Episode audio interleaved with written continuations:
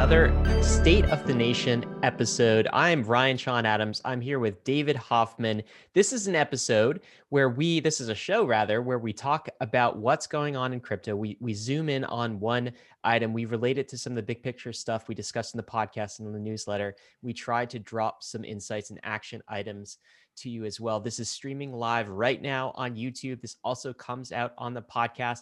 David, how are you doing today? Oh, absolutely fantastic. It's Coinbase week. It's all time high day. It's building day. There's so much to talk about, uh, which is why we actually have two guests today on today's State of the Nation. So because what are we talking about then today? Yeah, yeah. So uh, some interesting projects have come out with a, a, slightly different flavor to them, I would say. Um, they're they're really cool projects in of themselves, but it's also the people behind these projects that I think is also uniquely interesting. Uh, we have uh, people who have been uh, in the actual Ethereum protocol, building the Ethereum protocol. Preston Van uh, Van Loon and Will Villanueva. Uh, hopefully, I got that pronunciation right. I forgot to ask him ahead of the show. Um, Preston Van Loon has been with the Prysmatic team. Building out ETH2, uh, and and Will has been uh, doing R and D with uh, Phase Two, the sharding aspect of, of, Ethereum 2, in his past as well. And so the, the through line here is that we have Ethereum Ethereum builders turning into app builders, uh, and that is a unique story that we have not yet seen coming out of the Ethereum ecosystem. Yeah, I think that also gives them a, a, unique perspective to David on like both the, the protocol layer on Ethereum and also the app layer. And you know what, David, I, I, I won't be able to help myself. I'm definitely going to ask some ETH2 questions at the very end of this because I just want to like we're five months into ETH2 staking launch. What what what's happening next? What do they think? How do they think it's gone? Timeline, that sort of thing. So we'll try to fit that in at the end. David, what is new in the bankless community? We got to talk about Bankless Badge Week that starts next week. So next Monday, let's see, Monday the April 19th. What is Bankless Badge Week? What are we doing? I thought I thought it was bankless multiple badge weeks. I thought I thought this yeah. So we're gonna be giving it's a badge week that lasts two weeks. How's that?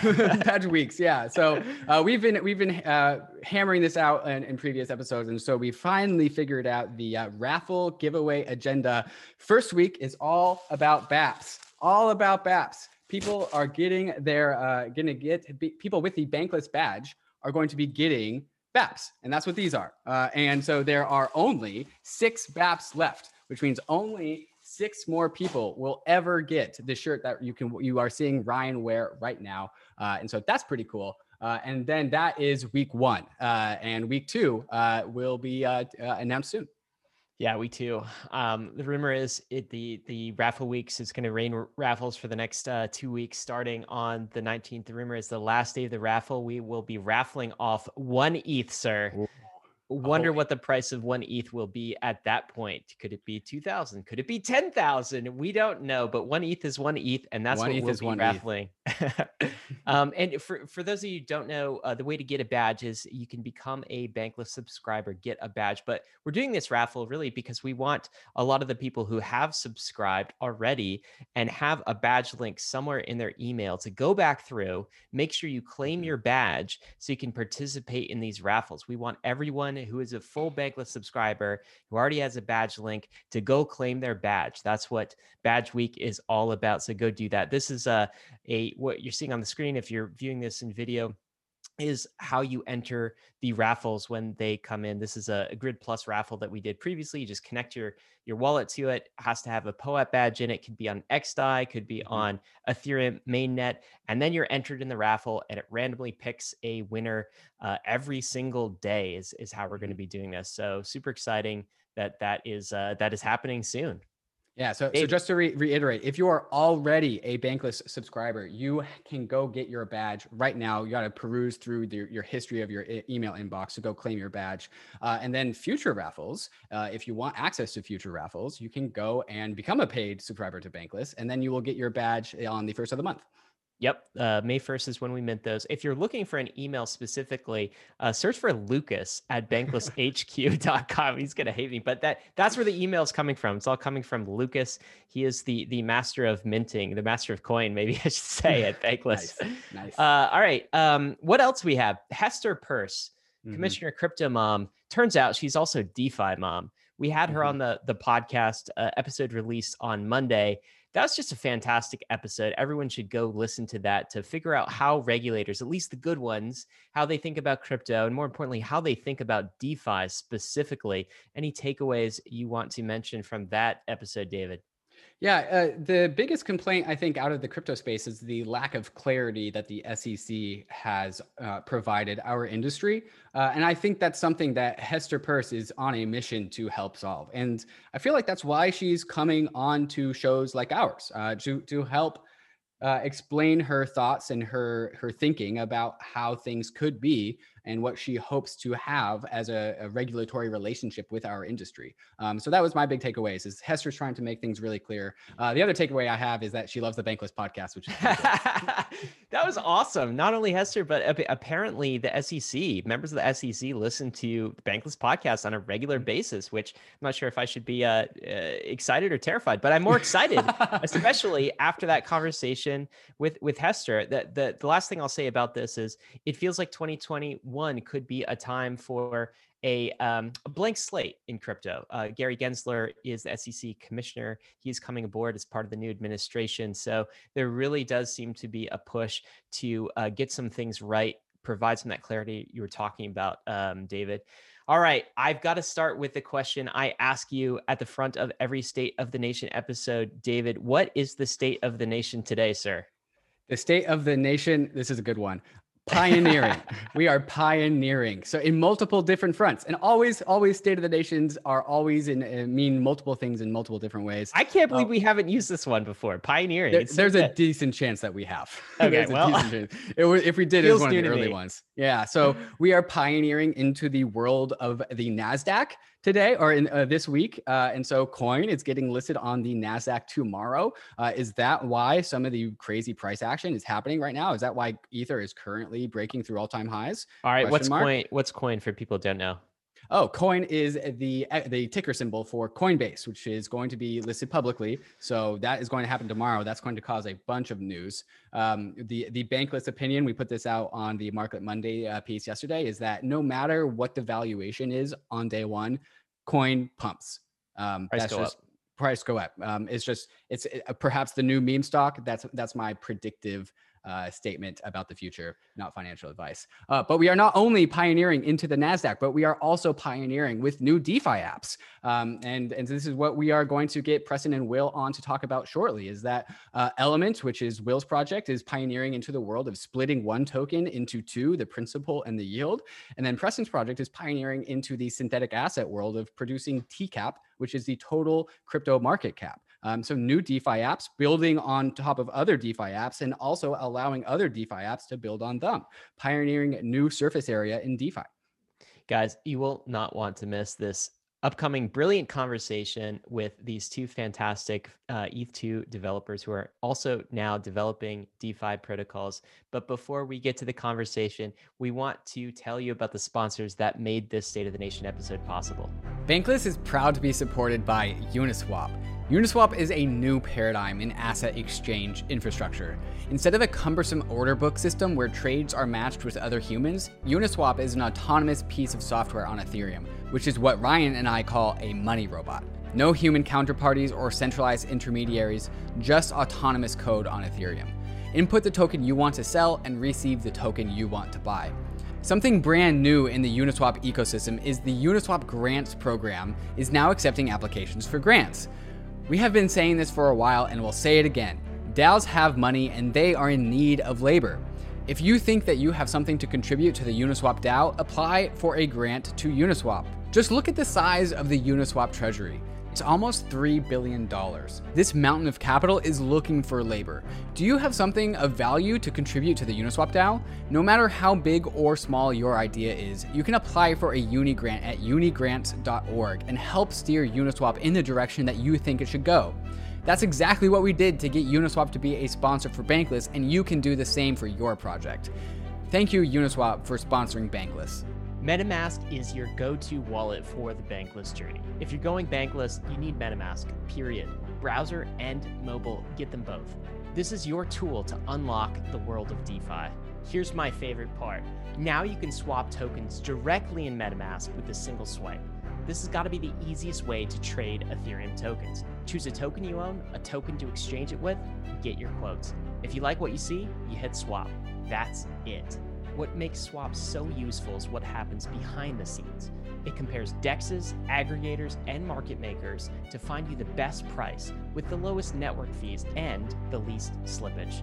This means you can swap a wider range of tokens, and swaps can even automatically split up your trade to give you access to better liquidity. You don't even have to think about it. Try it out. Download MetaMask for desktop or mobile now at metamask.io and start swapping.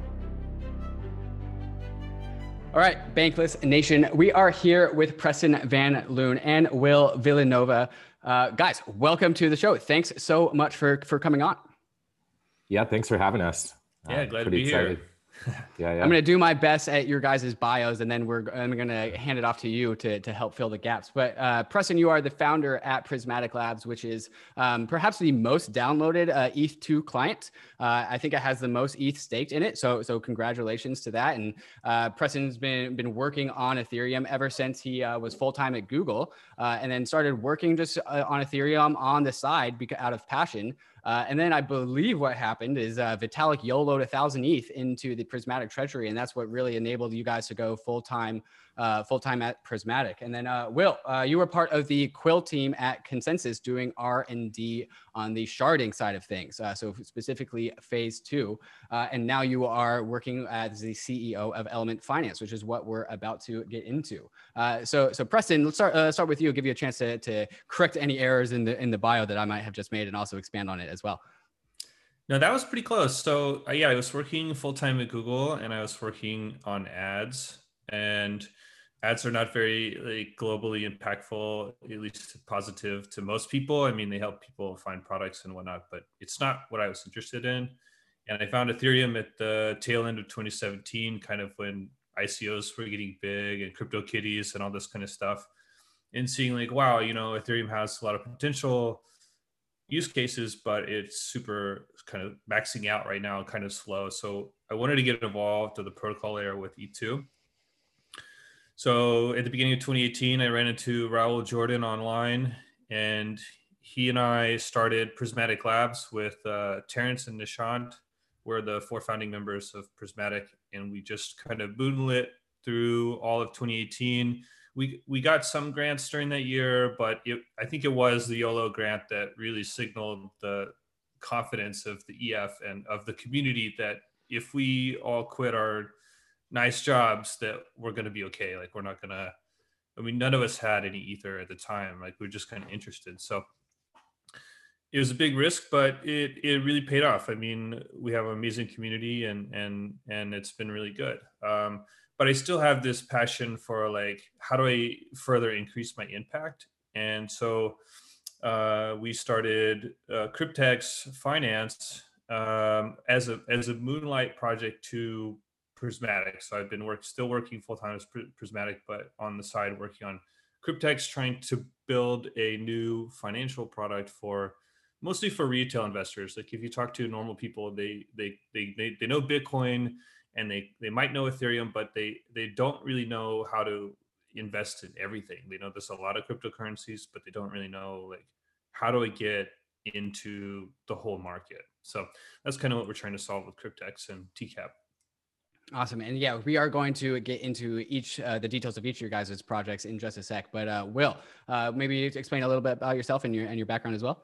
Yeah, for sure. Um, so similar to Preston, actually, I was also in the ad space and uh, you know saw that it wasn't you know moving towards the greater good. Um, and then on the tail end of 2017, um, you know, hopped into the space. I'd been following it for a while um, and built the Bounties network at the time. Uh, built that from from the ground up. Um, we did uh, some of the contracts that Gitcoin uses as well, so we were pretty uh, pretty close to the Gitcoin team. Um, and then, sort of after that, I was you know making a decision whether to. Um, I kind of had two two routes that I was going to go. I was very very passionate um, about the uh, bargaining DeFi space. And uh, at the time, you know, I had a friendship with Fernando, um, who you know is the CEO at Balancer. um, and actually almost joined Balancer as the CTO there, um, but ended up instead, um, you know, at the time, uh, Joe Lubin uh, had, you know, asked if, you know, I could dive into some of the research on ETH2, um, you know, help help look into some of the areas. Um, and so I ended up doing that, and you know, I was I was really excited about that, helping helping scale things, uh, diving in a bit deeper, working working closely with uh, the ETH2 research team, and you know, a lot of a lot of bright minds there. Um, so I did that did that for a while. Um, you know, we we did a lot of uh, you know research and, and development on you know what what do shards look like in the future how do we generalize them how do we bring wasm onto them you know how do we make it so um, you know eth2 in, in the long term can serve many different uh, types of blockchains and and uh, many different structures that can grow on that. Um, and so we we explored a lot there which is which is really solid and then also ended up um, uh, working on some uh, some research on eth1 um, and actually uh, you know put put forward an eip 2938 on account abstraction which brought some of the research we had done on eth2 into sort of the stateless world and some of the generalization we want to bring into ETH1. Um, and we, you know, put together a implementation in uh, the Go Ethereum client um, and did did a bunch of simulations on that and saw how that could, you know, improve some of the execution uh, currently uh, on Ethereum uh, as well. And that was part of, you know, all of that was a part of a team quilt that I had started um, and had grown to just, you know, work and and further develop and uh, research things uh, in the space. And so Quilt, Quilt is still moving forward strongly. Um, and about six months ago, I had you know been really excited about some of the developments in the DeFi space, um, kind of going back to some of my roots, um, and you know almost uh, joining and building Balancer, uh, you know, a few years ago, um, kind of re re-centered around that. And so uh, that's what's what has brought me here with Element. And yeah.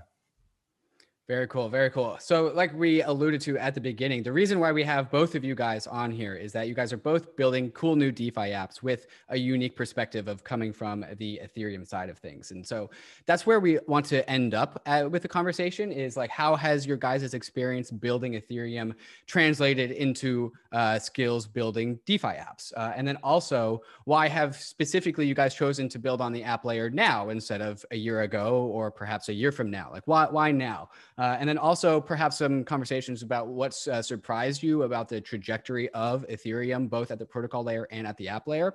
But first, we want to start with the actual details of your guys' projects. Uh, and so uh, Will's project, Element, got announced first. So we're going to start with Element. Uh, and so, uh, Will, can you kind of give us the, the bird's eye view, bird's eye pitch of, of Element, and then we can go in from there? Yeah, definitely. So uh, the Element protocol, basically, you know, for for the casual user, average uh, user, uh, they can come to uh, to the protocol and they can purchase uh, Bitcoin, ETH, DAI, or USDC, and they get it at a discount. Um, and essentially, that you know that can be translated into um, securing a fixed rate of income on that purchase. So uh, if you're looking at 10% fixed rate APR on ETH, um, and you're looking at over a year period, then you can secure um, 11 ETH that can be redeemed a year from now. And so we make that process really simple. We make it really, really easy. Um, and we let those users, you know, in reality, avoid a lot of the issues around variable APR, um, gas issues, having to manage their funds, um, which is which is really cool. Um, on the as far as like how how it works behind the scenes, um, we essentially uh, take uh, positions that you know current DeFi users are already staking in, uh, specifically in Yearn, um, and we split that into two new tokens. So we're able to represent the yield that's gained in one token and then the principal. And essentially, for users who are already staking, they're given further avenues of revenue. So they can go ahead and uh, take those two tokens. They can provide liquidity on an AMM, and they can actually get you know higher APY off that. Um, but also what it allows them to do is, is it allows them essentially to sell their principal um, and give them a bit more capital uh, capital efficiency. They can sell their principal and they can gain uh, more liquidity to get uh, exposure to more and more interest. And essentially, when they're selling their principal, they're selling their principal as a fixed uh, a fixed rate of uh, income. And so that's for the casual user. basically it's subsidized by these more active users who are actively using their funds um, and selling their principal as as fixed rate income.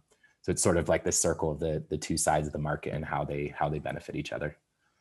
So Will, can, can we talk about like fixed rate income just in general? Like so in the in the old world, um, uh, how does fixed rate income work? Are these like I go to my bank account and I know the interest rates are crappy. I know you're going to tell me that, but like I go to my bank account, I have some money, and I go and I buy CDs.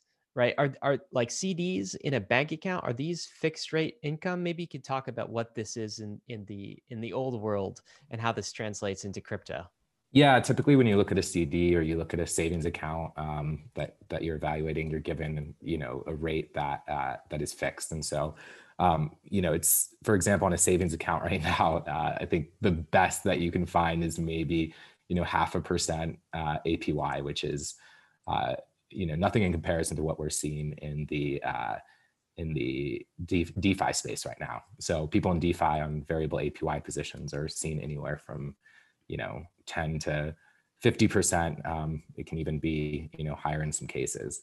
And so um, essentially, you know, for the users in the traditional finance space who, you know, sort of are accustomed to at least being told like this is what we can guarantee and this is what you'll get. Um, you know, the Element protocol offers the same thing, uh, but those rates are going to be, you know, significantly higher than what you see um, in traditional finance. Um, and uh, the, the other thing that you could sort of compare, um, you know, deeply when you you look uh, at the traditional finance space is um, also this is somewhat akin to uh, a whole space of um, you know zero coupon bonds. This is where you you know you essentially get an asset at a discount, um, but you uh, you basically commit to it being locked until um, until a final date. And because that asset is locked, that's that's essentially what introduces that that discount. You have an opportunity lost. Um, instead of using those funds, depositing and getting APY, um, you know the the fact that it's locked means you can't do that. And for that opportunity cost, um, that's why it's it's sold um, essentially, you know, at, at a discount. So this is like a, a CD for um, crypto assets, basically, and specifically like the the mo- crypto monetary assets, which we'd call like Bitcoin, ETH, and uh, USDC. So if I'm bullish on ETH and I want it to generate yield, I I can park it into this this um, into your system, basically into Element, and then I have to hold it there for a period of time, right? Uh, and then at the end of that period of time, I receive my yield? Is this kind of how it works, or am I paid the yield continuously yeah. Uh, as time goes by? Yeah. So the, the way it works is essentially, um, technically, uh, yes. So uh, you sort of go in, you, you bring your ETH, um, you trade your ETH for the locked ETH essentially. And that may be locked, let's say, for three months, six months. Um, but you get it at a discount that then gets redeemed for a larger amount at the uh, at the end of that period. However, um, sort of what's what's really innovative, you know, about about what we're doing um, is we've you know put a lot of effort and, and research into making sure that market is liquid. Um, and so what what that means, we're actually you know doing a custom trading curve where a launch partner with Balancer V2 as well. So we actually built um, built a uh, a invariant. It's the uh, constant um, power sum invariant invariant. Um, an iteration of some of the work that yield space has done. Um, and so we we're you know launching that and it's you know been audited on balancer v2 um, and so it enables liquidity for these assets. And so what that means is even though technically you know you have three months that you know you have to be locked into this or six months you can actually exit at any time. So uh, you could go through let's say you're on a six month term you could go through uh, halfway at the three month mark and decide that you you know you actually want liquidity again. Um, and then at that point you can you can sell it um, you know with this with this uh, custom curve. Um, and then you'll have gained uh, the interest uh, along the way as well. This is so not this something is, you can do in like traditional consumer level you know cds that you might get in your your bank account right? They're really locked in. I i've never yeah. seen a way to like you know trade these on the secondary market yeah. Correct? Yeah, no, that's correct. And that's what's so cool about this is um, we sort of, you know, and this this is what I love about the DeFi space is it sort of opens up all these new avenues of innovation and all these new primitives that you know I, I think a lot of them haven't even been explored fully in the traditional finance world and just due to the you know nature of AMMs, um, the fact that you know like in Balancer v2, you can uh, you can write custom trading curves, um, which is which is really really cool. I have a lot of good things to say about uh, Balancer v2, so huge shout out to them. Um, but it, it just opens up so many so many cool things, and so something that you know you would have originally thought you would have been locked in exactly uh, you now have liquidity around being able to exit anytime. And so there's no real commitment towards that locking period, which is which is beautiful. So, Will, I'm interested in uh, so this. If, if, I'm bullish on a particular asset, this allows me to express my bullishness by committing to a lockup period, uh, and then because I'm committing to that lockup period, I get to uh, access that that uh, asset that I'm bullish on at a discount. And if I'm bullish on an asset, what would I like more other than the asset that I want offered to me at a discounted rate. Uh, and, and of course, the measure, the magnitude of that discount is probably correlative to how much yield is, is that asset can bear. But the cool thing about uh, finance is that this separates, this allows uh, two groups of people to separate from each other. People who want to purchase an asset at, at a discount and that is uh, and that's one half of element uh, go into details on the other half. Was who's uh, is there some other half of this equation where people are getting extra yield on this? Where's the other half of this equation uh, fall in? Yeah, yeah. So this this is what's really cool, and this is um this is what I you know I, I love about um you know about the product in general is we're sort of you know we we've done a lot of research and ideation and shared a lot of what these like market effects you know will be or what we think they'll be um, and so we're sort of letting the market push this forward. And so what our general hypothesis is, and we write about this a lot and we've, you know, dove into it, is essentially for the other side. We're talking more the sophisticated DeFi user, right? These are the DeFi users that are depositing into a Yearn vault and maybe shifting their assets over time, taking bets on different positions. Um, and uh, you know, it might not just be Yearn, it might be you know a number of different uh, protocols that they're jumping into. And so what we do is uh, they sort of feel the market. Um, and so we say that, you know, it's the sophisticated users who are subsidizing uh, the discounts of the casual user and the casual users subsidizing the strategies of the sophisticated user. And so if I'm, you know, the sophisticated DeFi user and I am depositing into, let's say the uh, Yearn ST ETH vault and the ST ETH vault um, is, you know, basically uh, uh, investing in the ETH2 uh, staking position, right? And so um, let's say I'm, you know, in investing in that anyways, um, then uh, with the with the Element protocol, um, what I can essentially do is I'm still investing in that position, uh, but I get a little extra. So um, I now uh, kind of split I split that position that I'm in um, into the principal and the interest. And so this this lets me do a number of cool things. Um, one, uh, I could you know stake both those tokens and get a bunch of extra trading fees, and we've simulated that. You could you know boost your APY significantly, creating this market. Um, but but additionally, it gives me other like ways of escape, right? So um, I, for example, um, if I want to shift funds around, but I still want to keep exposure to interest, I can sell my principal. I have new liquidity. I still have exposure to that interest um, on that position. And now I can use that liquidity for um, to put into any other position in the space. And uh, and so, however, we've we've dove into this concept called yield token compounding. And so this is this is the idea where you uh, you sell your liquidity, um, your principal, um, and in general, you know, variable rate will always be higher or should always be higher than fixed rate um, sort of how markets you know gen- generally work. And so um, i can go ahead because there's that split i can go ahead and i can sell uh, my principal. And i'm getting a higher rate of interest on the variable interest that i'm betting on. And so when i when i sell my principal um, i'm selling that at uh, less less of a discount. And uh, i get that liquidity and then i can redeposit into that position um, and I can basically increase my exposure to the interest. And I can do this multiple times. So I redeposit, I collect these yield tokens, I'm getting more and more exposure to the interest. I sell the principal, get liquidity again, redeposit, sell the principal, Right. get liquidity it's again. recursive, right? Yeah, Mhm. it's recursive. And I can do this like 10 times, do this more. And essentially, it's another way of leverage. So I could have started off with 10 ETH. Um, and uh, assuming the variable position is going for 20% and fixed rate is going for 10%, um, you know, I can essentially get exposure to 63 ETH worth of um, of Interest. interest. Yeah, yeah. And if you're doing this with, you know, there's really other cool things like if you're doing this with flash loans as an example, you don't even have to put through the full capital. And this is where you can essentially get, you know, 10x uh, leverage um, on these on these positions um, and on the interest um, by by you know sort of selling your principal and doubling down on on the yield and your exposure to the yield. So, Will, we talk about money Legos so so often on Bankless because that's kind of a great mental analogy for like what we're actually building here, right? So, I want to ask the question of like you mentioned some other money Legos.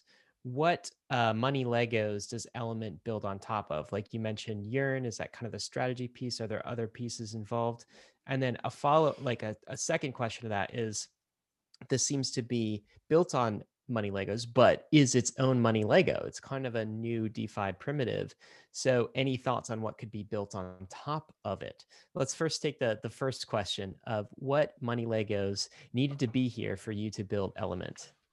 Yeah, so uh, Yearn Yearn is a huge one, um, and then right, Yearn is built on a number of Legos too. So if you look at like what what sort of you know turns the DeFi DeFi world uh, around, um, a lot of that is you know Curve behind the scenes, and so a lot of you know the APY and uh, interest that Yearn is getting uh, comes from Curve, um, and and specifically also um, you know for example the ETH position where we're you know likely supporting within Yearn um, is also into STETH, which um, in general um, is a uh, ETH2 staking protocol, um, a tokenized ETH2 staking protocol. And so um, yeah, there's there's all these like Legos, and it sort of depends on the vault. Uh, certain vaults have uh, different dependencies, and so we'll kind of finalize which vaults we're going to support out the gate um, right right before our launch. Um, but uh, but yeah, th- those would be some of the some of the core core pieces. so guys the the yield is coming from places like eth2 staking that is a source of yield another source of yield is is curve and that's an exchange uh, platform for stablecoins that also has a token which is kind of like a, an an equity token if you will a capital asset that rewards users and then Yearn, Yearn, YFI, we've we've had um, Wi-Fi on the on the podcast previously. Andre. that acts as kind of like a strategy layer where these all these automated uh, like money robots optimize for the best strategy, and that's what you're using under the covers here. Um, now that you have this new money Lego element, essentially, what what cool things do you think can be built on top of it? Yeah, there's there's a lot actually um, that we're that we're super excited about, and we're actually really excited for ideation from the community. Um, you know, we're gonna be a uh, community uh, first protocol, and we uh, want the community really really run it. Um, but in in general, um, so there are a few things. Uh, I'll mention some of the ones that I'm really excited about.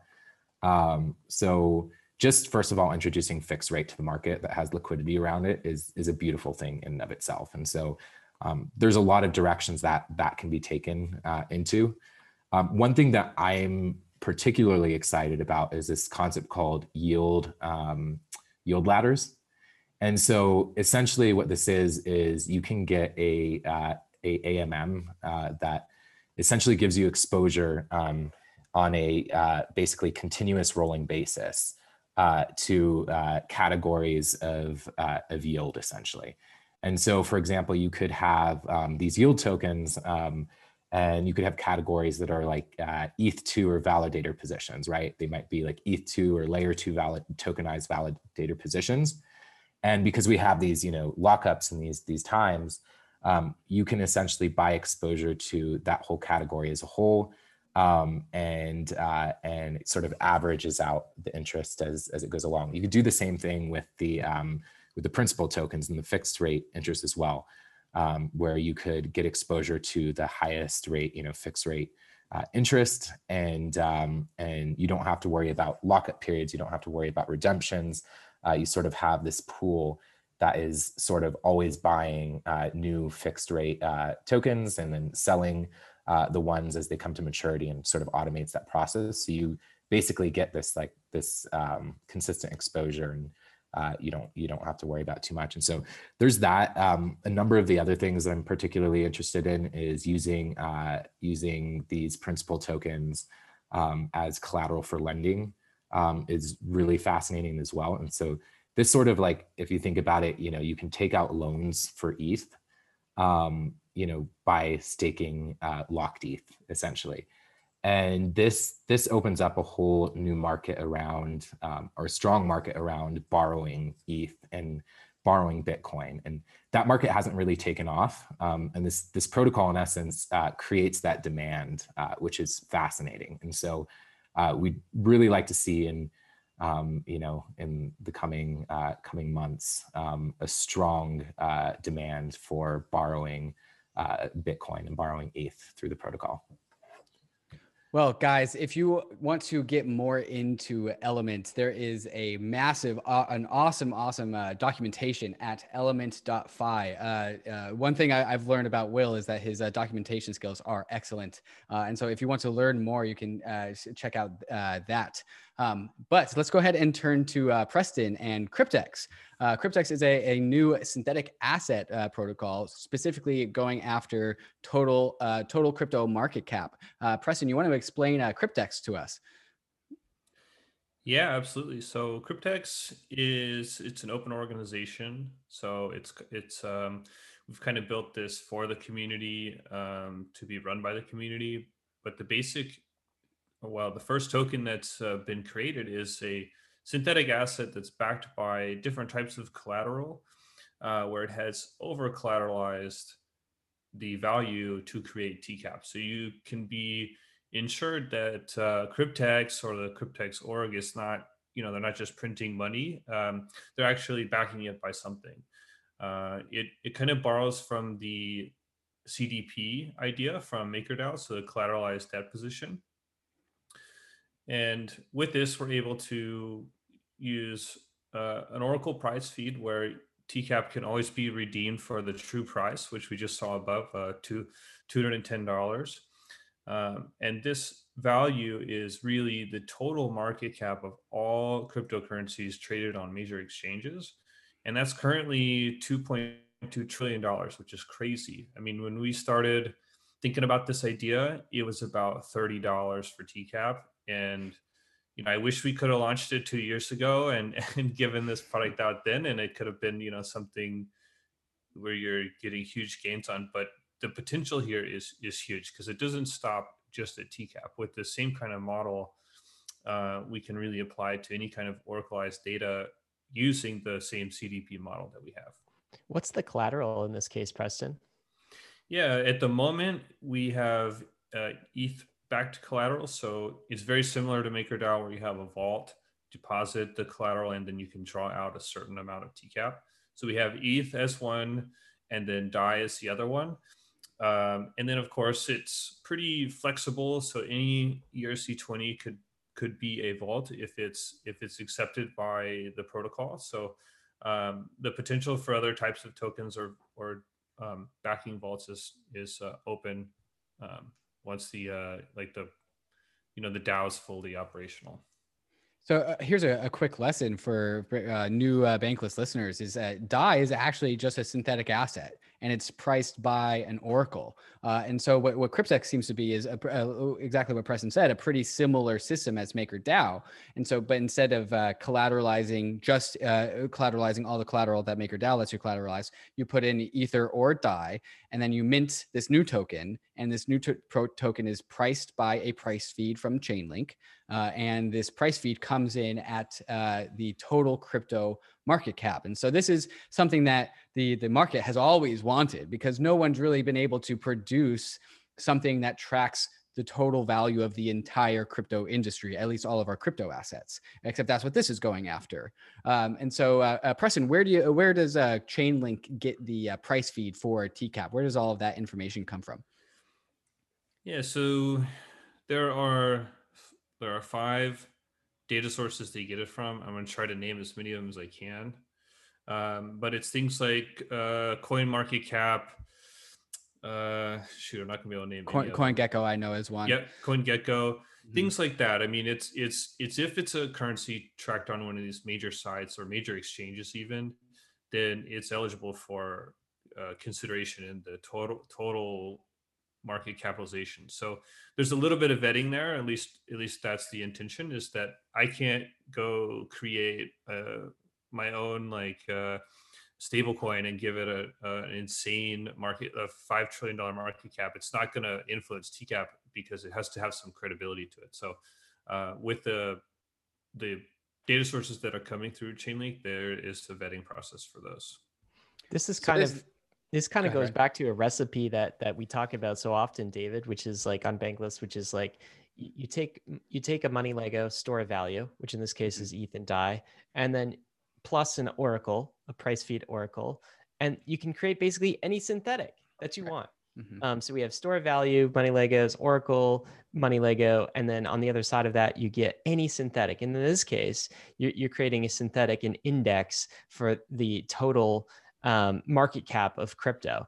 And if if I'm just a casual user, then Preston, right? I, I don't have to know the mechanics necessarily of how this works, although I might want to understand them for like to understand what the dependencies are and what I'm really trusting in the system. But I can just buy uh, TCAP as an ERC20, and then I have exposure to the entire crypto index. And I don't have to make a bet on whether you know Bitcoin or ETH is going higher on a certain day, or whether you know Binance is having its uh, its pump, its temporary pump or not. I don't have to make any of those bets. I just get the entire market, right?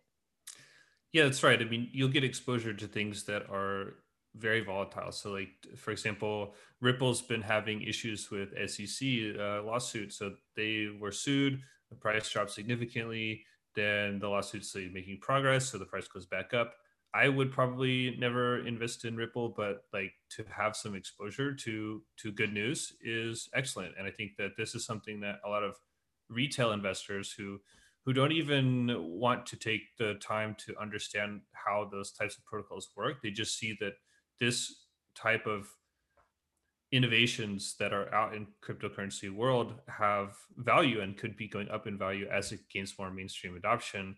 Of course, they could pick the big contenders like Bitcoin and ETH, and you you probably should do that. I mean, not financial advice, but but for all the other things, TCAP can solve that problem of what should I invest in? Maybe I should invest in everything.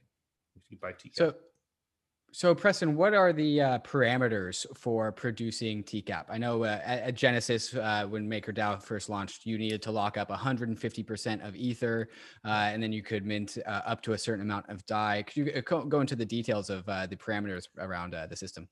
Yeah, sure. So the the minimum collateralization is 200%, so we need double the collateral. That the user interface will recommend to you that you should do 250% just as like a safe maximum. And this value can be lowered at a later date. It does seem a little bit high, but um, in order to get the product out there and to stabilize it and to, to move quickly and to keep it safe, we we aim for a higher than than 150% model um, and then we can of course revisit it if if if we do some analysis and, and say well 200% is too high. We could do it with 100% especially since um, some of the vaults really move in tandem with the price of tcap. So eth for example doesn't move um, much compared to tcap but dai might move a lot more compared to tcap because it's pegged to the dollar and and not really moving a whole lot. So uh, maybe at, at, a later date, some vaults have a higher collateralization ratio than others, but we started at 200% just to be safe. Right, and this is uniquely different from MakerDAO, where the Ether collateral uh, is uh, has it, it's the collateral against a stable asset. But this this is not printing a stable asset. This is supposed to have an asset that ideally goes up in price. Uh, and so having DAI as the collateral for something that uh, owes that where you owe something that could go up and owe uh, twice as much in the future that could mm-hmm. that could get into some hairy circumstances yep yeah so you can think of it as kind of the opposite of the MakerDAO model where if i put in eth and draw uh, and draw out dai i'm kind of probably going to buy more eth so i'm i'm, I'm long yeah. on on that uh, well with your short dai long short dai long the collateral Yes. So in this model, it could be the opposite. If you're short on the whole market, I mean, we're at the we're in a bull market. Bull markets don't last forever. Maybe you're going to be one of the people who can pick the top and say, I'm going to draw out a bunch of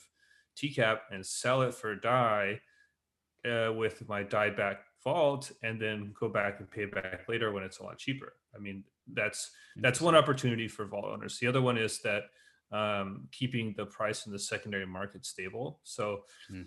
Uh, the Oracle and Cryptex um, core contracts have no control over what it trades on Uniswap or SushiSwap or any anything like that. But we do have a place where you can redeem this token for the for its true price based on the Oracle. So if TCAP's traded too high, you can mint some TCAP and then sell it on the secondary market. Um, once it stabilizes, buy it again, pay back your debt, and then same with the opposites. If it's trading too low, it's a good time to buy and pay back your debt at a discount.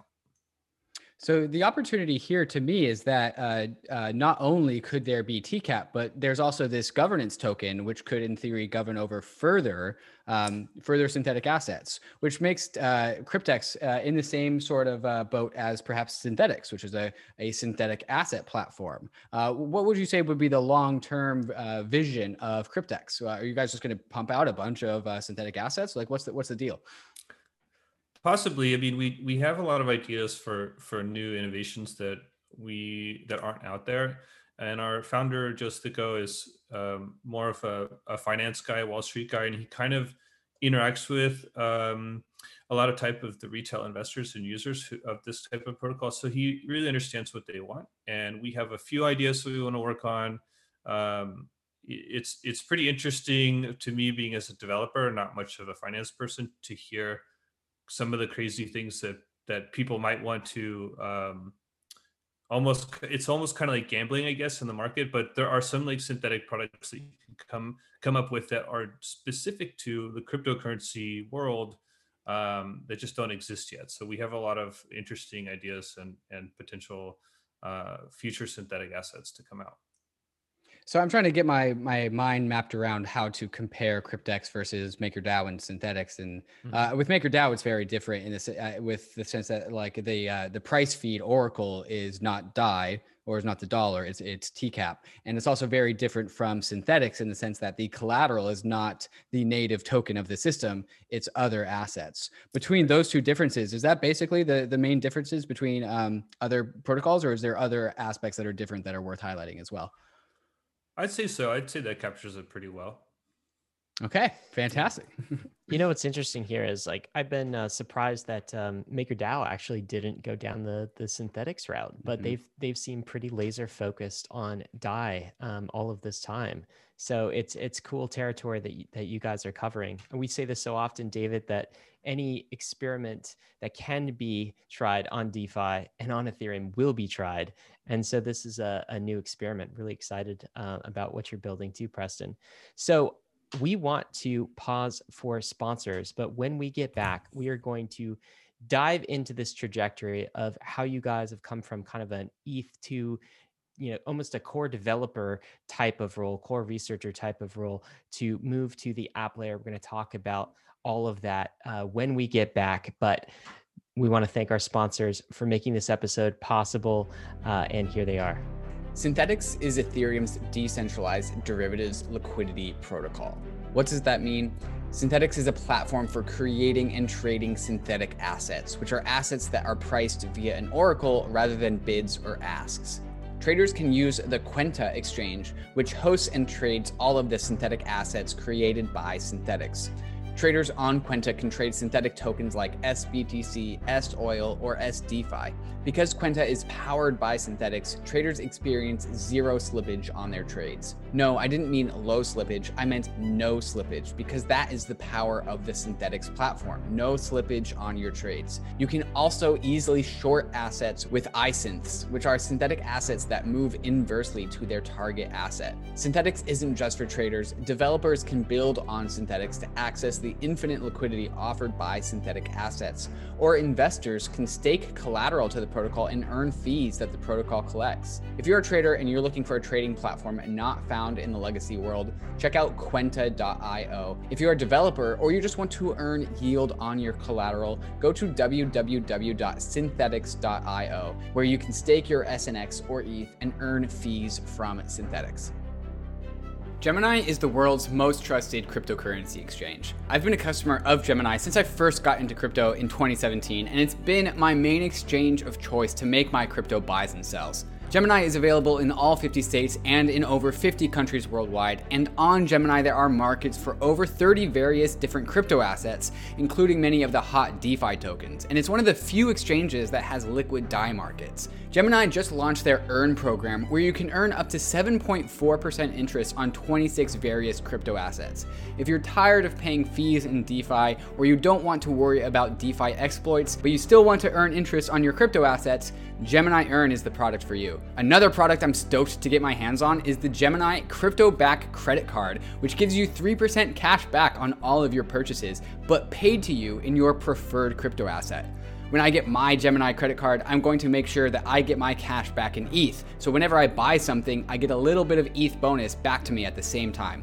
You can open up a free account in under three minutes at gemini.com slash go gobankless. And if you trade more than $100 within the first 30 days after signup, you'll be gifted a free $15 Bitcoin bonus. Check them out at gemini.com slash go gobankless. All right, Bankless Nation, we are back with Will and Preston in the second half of this show, where we are going to go into topics around what it's like to both be working on Ethereum and also in the Ethereum app layer. And so, Preston, I, I want to start with you. Uh, you're, you're in the code for ETH2. Like, not only are you working on Cryptex, but you are also still highly engaged with uh, Prysmatic, uh, and you've been with Prysmatic for for multiple years now. Uh, what's it like to uh, build on both sides of the spectrum, and how has the skills that you've developed with building in Ethereum translated into building in DeFi? And perhaps what are the other benefits as well? Is just, do you know do you have more connections, more people, more knowledge? Where what's it what's it like to be on, on both sides of the the protocol and the app layer? Yeah, so it, with with Prysmatic Labs, I mean, we're we're trying to make Ethereum a thing for everyone, right? So make it scale, make it easy to use, make it fast, make it cheap. Um, and and part of that is understanding uh, with part of part of building everything is like who are your users and what do they do, right? So that's our users of of Prysmatic are first of all the stakers of of ETH2 and then secondly people building on the application layer so over the last three years I've been studying, you know, DeFi protocols and how these things work and how people are thinking about uh, finance and, um, and and what kind of impact that I can have personally and that Prysmatic can have in general as uh, as a core protocol team.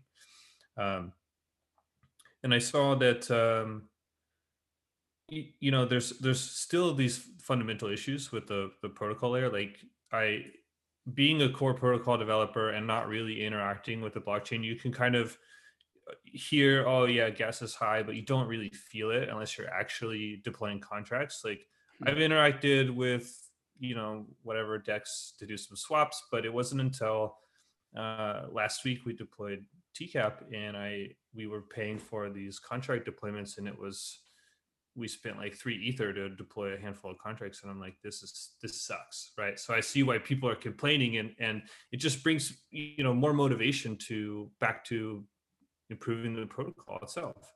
Um, we've also made a lot of friends along the way in the last three years. You know we we have been pretty lucky that the community supported us and that um, you know we've we've done a great job. The Prysmatic team is one of the best teams out there. They've done an amazing job bringing Prysm to light and helping ship E2. Uh, of course, we're not the only E2 client provider. There are many out there, and they're all excellent. Um, but just you know, the community's been really great to us, and and we've been able to get feed as when building TCAP. I was able to get feedback from a few select people, uh, especially to validate the idea. Like, is it cool? Is it crazy? Will it work? What do you think? Um, so it's been interesting. Yeah.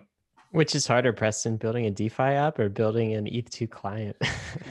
uh, I don't know. They're both terrifying. You know, there's um, Yeah. there is like eight billion dollars running through ETH2, something like that, and Prysmatic is a, a very large percentage of that. Uh, so that's terrifying uh, to see people um, committing their money in vaults to mint TCAP is also terrifying, just because you know this is something that we built, and if it if it doesn't work how it's supposed to work, um, it's just not going to be great, and that's just something that that I never want to happen. Like everything's got to be excellent. So uh, I think the years with Prysmatic have really prepared me for this. Is that we have to think about every single type of scenario that could possibly be out there, even ones that are ridiculous that don't really profit the the person initiating these types of attacks, but that they would do anyway, just just for the for the walls or just yeah, like just speak just to wreck it, you know. So just to cause chaos. So I think that adversarial thinking and more security minded focus has become, you know, really it's really valuable to a DeFi developer and and especially at a protocol layer. It's you have to do it right at a protocol layer.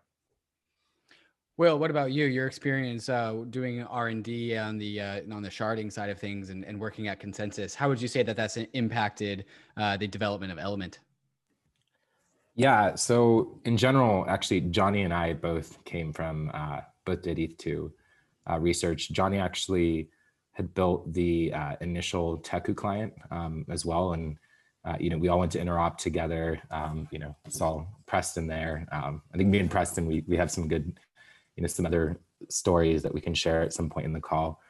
Um, but in, in general, Johnny, Johnny and I both, you know, really take a, um, an approach that we like to simulate, we like to be well researched. Um, you know, we it's it's really important to us that we dive into mechanism mechanism design, um, you know, and understand these are the vulnerabilities. These these are sort of the parameters that tweak the system to move, you know, in this direction, which can cause some um, some misbalance. Um, and this actually isn't isn't that different than uh, what you need to do in the mechanism design for um, figuring out how how does a shard work, right? Um, you sort of change and tweak this parameter um, then over here it affects it affects something, right? And um, and so uh, even even in building uh, DeFi applications, you have those those same challenges. Um, some of the other other really cool things um, is it you know I have I'm building you know we're building an application while having a really strong understanding of the actual core protocol. And that means you know when we start thinking about uh, things such as uh, you know scaling, moving to layer two, other mechanism designs. We have a much uh, much deeper context and understanding of that, and so that that's uh, that's super helpful as well. Um, and so um, I would say those would those would be a few things, and then um, also just like all all the people we've you know run into, uh, you know like Preston was saying as well along the way. Um, so you know uh, in general. Um, it's it's been good to uh, to you know both uh, work with you know with a lot of people at the protocol layer who have been very very thoughtful in what they're doing and um, we you know in general have a, a, pretty strong confidence in the future of ETH and uh, where ETH2 is going at this point having been you know involved in that and uh, knowing the teams that are working on that um, and so I think that you know that sort of gives us um, a really pos- positive trajectory. And you know, in general, we um, we uh, as we you know build uh, Element Protocol and um, you know we put grants out for the community and different things like that. Um, one of the things that we want to support is core protocol development.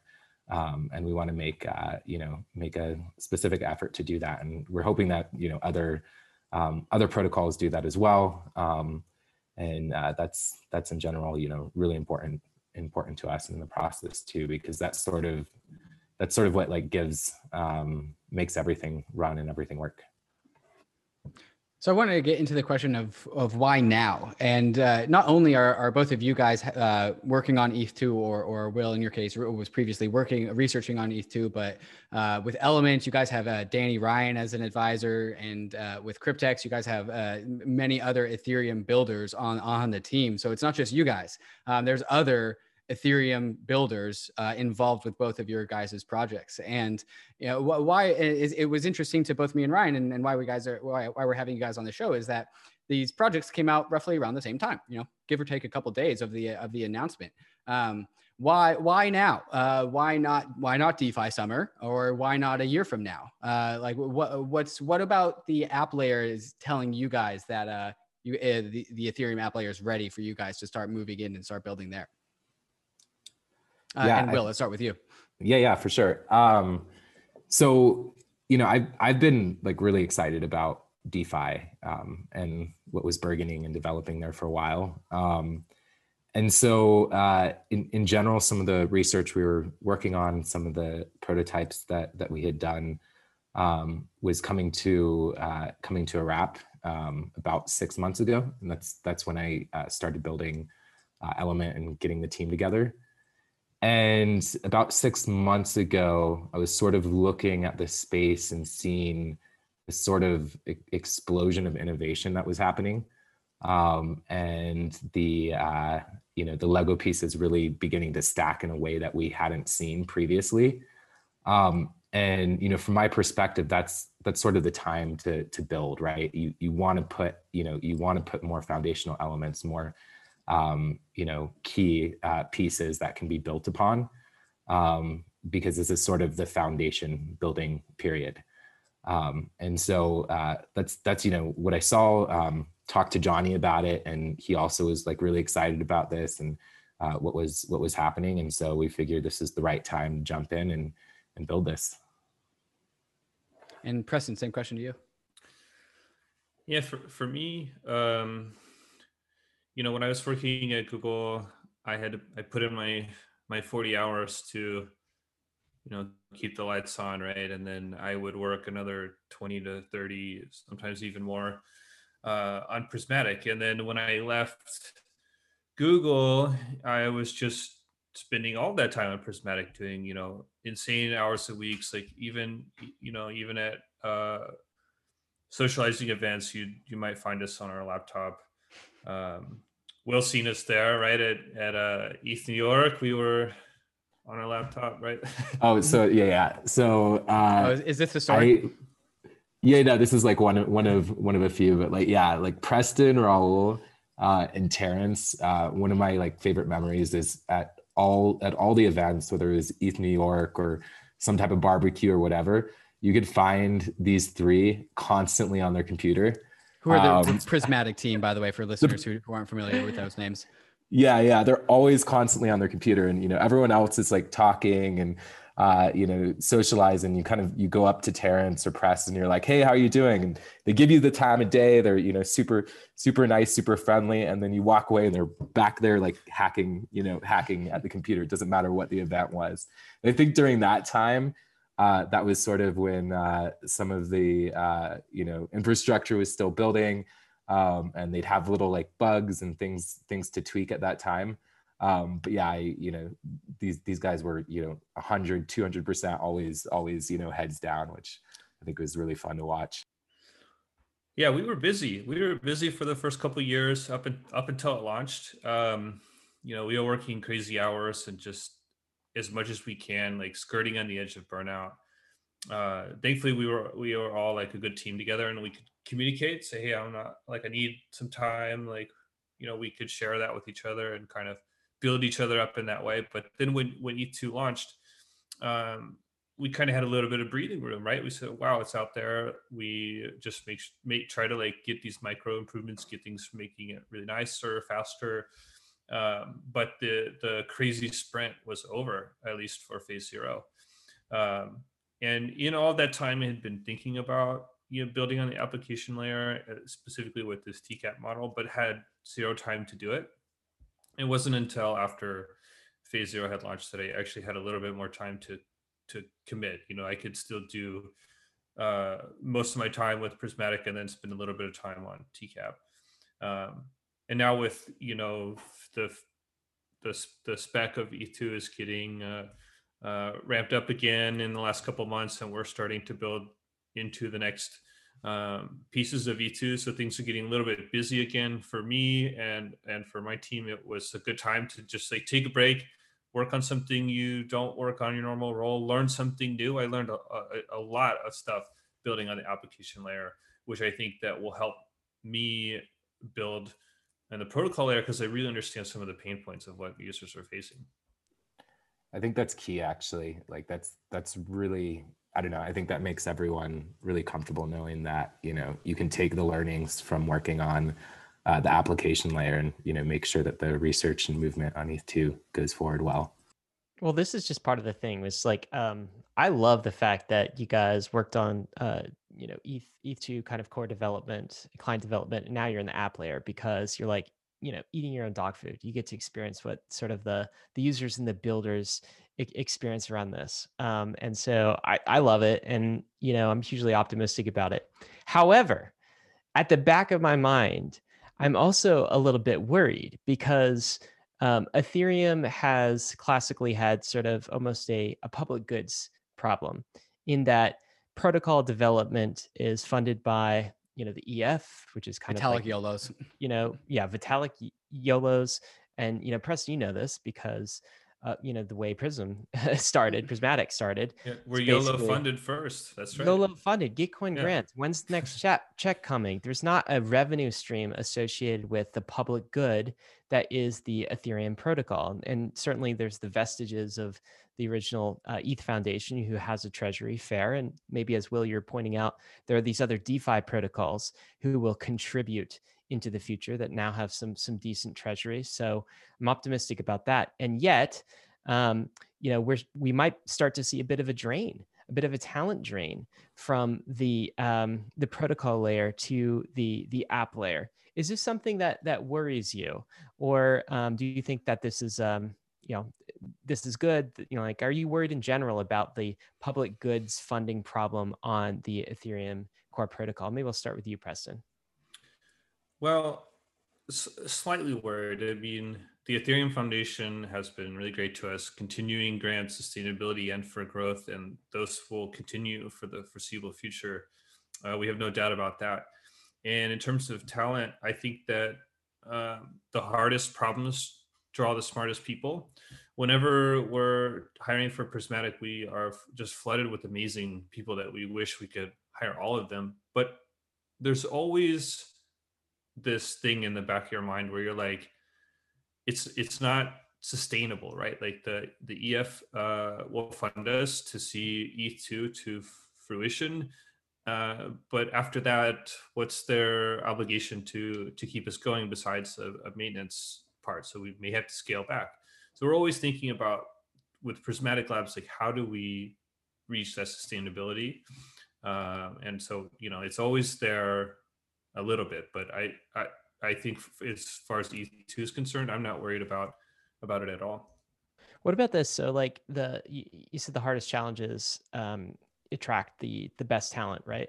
Yep. Um, there's also a financial consideration in this. Like if you want to get really wealthy in this market and you're a smart contract developer, right?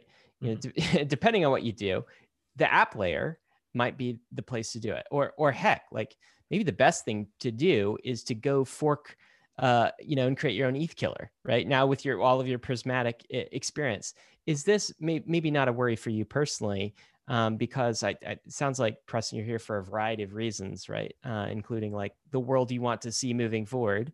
Um, but is this a, um, a, a pressure point on the talent pool available to work on uh, Ethereum client development? Are they just a, attracted to other financial sources that might exist outside of it. Right, because it's one thing if grants and funding is available, but I don't think any amount of grants will ever be able to compete with uh, tokens. Like tokens are lucrative, uh, and that is the competition that uh, EF, the EF, and other and Gitcoin has. Yeah, absolutely. I mean, with with with Prysmatic, we can offer uh, some some some nice salary and like benefits and things, and working on amazing team, solving hard problems. But there is no 100x opportunity with Prysmatic. We we don't have a token. Uh, we're not a core. We're not a core protocol, so we can't you know issue. There's no like pre-mine or anything like that, or like e- e- anything like that. So if if you're looking for something like that, I mean, it, it draws different people. Like, yeah, everyone wants to be compensated for for what they do, and, and of course we do that but there are, are there's also like you want to maximize your um, time investment because time is finite, right? So you really want to like earn the maximum you can, and and that may not be working on the the core protocol, but I can tell you this that you will not find a bigger impact opportunity than working on the core protocol of Ethereum. So that is more valuable than 100x to me, or at least in terms of monetary value. Will, what do you think about these questions? Yeah, um, I agree with Preston. Like the the core the core value of uh, you know contributed to the core protocol layer is um, you know it, it's really rewarding. You're you're building the foundation for everything else. It's important work. Um, it tends to attract extremely smart people. Um, I'm I'm somewhat uh, optimistic about some of the future funding. Um, I tend to think that uh, in general, you know, and, and Element kind of wants wants to lead in some of this as well. Is a lot of the uh, protocols that are are doing well and um, are having an impact. Um, you know, should really really give back and and uh, put put attention towards furthering development on the protocol layer. And so, um, I think you know you'll see a lot of the uh, DeFi products that are coming out um, supporting protocol development in general. I think you know from Element's perspective, um, we have a pretty diverse team. So um, of of experience. So you know we have a good amount of researchers, and so from our perspective, you know this this uh, sort of this first uh, launch that we're doing. Um, you know, we see this as introducing a number of primitives that's going to sort of level up and move the DeFi space forward. Um, but then, you know, we think about like what's what's our next challenge, right? and from our perspective you know we we always want to be tackling the most interesting and uh, um, i would say uh, fascinating problems and um, if that means you know we we put some of our effort because um, some of the l2 works need needs to be taken you know to the next degree or some some protocol work needs to be taken uh, to to uh, to um, or need some extra um, involvement, then you know that's that's like what we'll do. And so I, I sort of want to see this happen. I want to see this kind of like merging between the two worlds. Um, in the past, we've you know sort of seen this like separation. Um, and so I think you know in the future, I think we're going to see more of these two worlds merging and working together a lot closely. And so I'm I tend to be like pretty positive about that, and I I'm hoping I'm hoping that's the direction things are going to go in. I know you know that's that's what element wants and what what we you know what we'll sort of push for um, as well so. So with your guys' experience in both the app layer and the protocol layer uh, and also just your time in ethereum uh, which you know you guys have three plus years in ethereum i, I believe both um, which i mean ethereum's only six years old so it's over half of ethereum's lifespan.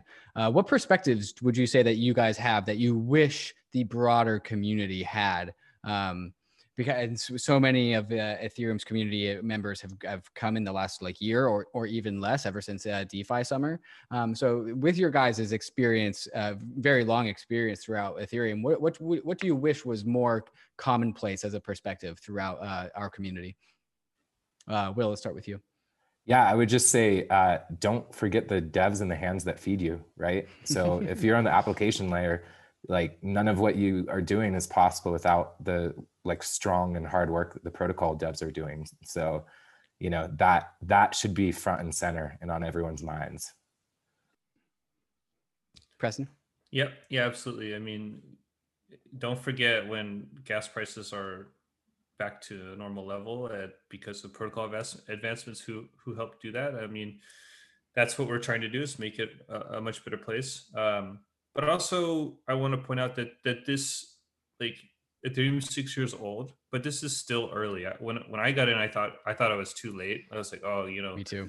I missed. I didn't get a crypto kitty when they were like really nice, and you know, I, I missed the whole thing. But then in the last three years, I've just seen incredible innovations, and you know, DeFi summer and DeFi like really starting to become a thing, and NFTs, and just constantly amazing people coming out of nowhere and building amazing things and just it's just there's still a lot to come from ethereum and we're not even close to a mainstream adoption yet. So if you think you're too late if you think the you know i don't know because ethereum's reaching all-time highs it's not a good time to get in. I'd say any time's a good time to get in even if the price is trading high so Yeah, I totally agree. Let me underline that point. There's only 500,000 DeFi users or less right now. This is so early. That's the population of like a, you know, mid-sized US city. Uh, that's what we're talking about here. So um, all sorts of ways to get involved here. Uh, make sure you do that. Um, Got to ask a question about ETH2 because I have two ETH2 devs and experts here. Um, so it's been what like five year uh, five five years five months uh, it felt like five years but five months since launch. Um, how are we doing so far preston? How are things going? Like eh, have there been any uh, surprises any hiccups or is it like going better than you thought it would go? Yeah it's it's definitely been a roller coaster of of emotion really. Like the if you look at the chain it's not a roller coaster at all. It's exactly how it's supposed to go very stable smooth and and amazing. Um you know, we had a few incidents with slashing, people getting slashed, and as people are learning what not to do, this is becoming better, and we haven't seen a major slashing event in a long time. So this is great. I think that the all of the clients are advancing in the right direction. They're getting cheaper to run, they're faster, and they're also getting ahead of what's coming next. So they're prototyping quickly and building quickly, and it's just like last year and the year before, where we're getting ready to launch testnets and getting users in and getting things going. So it it's been exactly how I thought it would go, if not better, because you know some people were worried how are they going to launch at the beginning of December. There's no way, you know. But then it far exceeded our expectations on the Genesis event, and since then has just continued to be this, um, you know, amazing protocol that's just been cruising along. Do you remember when we were worried that we wouldn't get enough stake in the contracts yeah. at launch. now look at us. I I am like part part of me was um is kind of knock on wood because um I'm a little bit surprised in a very pleasant way that nothing's blown up yet. Right? Like this is this is new territory. So credit to all the the client development that went into this and um, all of the teams that uh, participated in it. But um, yeah, are you surprised nothing's blown up yet, Preston? Uh, no, we like everyone did an amazing job, and there are several people in the shadows that help you know find things before they become an issue. Uh, thankfully, there's not been any showstopper bugs in E2 because of all the audits, because of all the process, because it took so long. People complained it took so long, but look, it's it's gone exactly how it should have, and that's why we took our time and did it right, and just thank you all client developers, all security researchers, uh, protocol developer, spec designers, everyone who was involved did an amazing job, and that's why it's succeeding. So no surprises. It hasn't blown up. It's been just like we thought it would. Okay, so what is now next in in the path? So we've got to kind of phase zero launch, right? So the next milestone, big milestone in my in my um, world, besides EIP 1559 on ETH1, is the merge when does the merge happen? When do we get rid of proof of uh, work or are there other milestones before that that you're paying attention to? Uh will that sounds more like your wheelhouse yeah sorry yeah I'll, I'll respond. Yeah yeah. Um so i i don't know the you know exact timeline because um you know i was was a lot more involved with this with this portion you know six months ago um, but I do know that um, you know we've seen um, already uh, the the merge in a prototype, of, for example, and uh, some of the clients, um, you know, Lighthouse uh, did this recently, um, which is which is really cool. And so, in general, you know, what's exciting about the merge is, uh, you know, once you have this in place, you now have this data layer um, on on ETH2, where applications, specifically L2 applications as well, um, you know, can also uh, upload, um, you know, some some of the state roots or things they're that they're working on, and then um, you essentially can have, um, you know, ETH2 um, secure the ETH1 network, and then ETH1 point to the blocks in the ETH2 network, and so. Uh, you know, seeing that come to fruition is uh, is pretty cool, and uh, you know, TXRX, Johnny um, did a lot of uh, that group, and Johnny, you know, my co-founder, did a lot of work on uh, the initial merge, um, and uh, specifically with uh, Mikhail, and uh, and so uh, in general, um, very very excited and seems uh, seems to be moving in a in a good direction. So. I want to get your guys' opinions on uh, Justin Drake's uh, proposal to uh, for a minimum viable merge, where we could mer- move that merge up basically as soon as possible to what is secure to really um, prioritize the removal of proof of work. Uh, with your guys' understanding as to the current state of the Ethereum protocol, uh, how does that proposal land with you? Uh, Preston, we'll start with you. So I would love to see ETH2 getting put to work. Um, right now, it's it's finalizing the beacon chain and doing doing great work there. But to merge things together and to actually having it securing the whole of the network, that's that's what I want to see, and I'd love to see it as soon as possible. I don't have any aggressions against miners. I think they do a great job securing the network. Um, but I would also love to see ETH2 validators, people who have invested in ETH2, to start earning those gas fees rewards and things like that.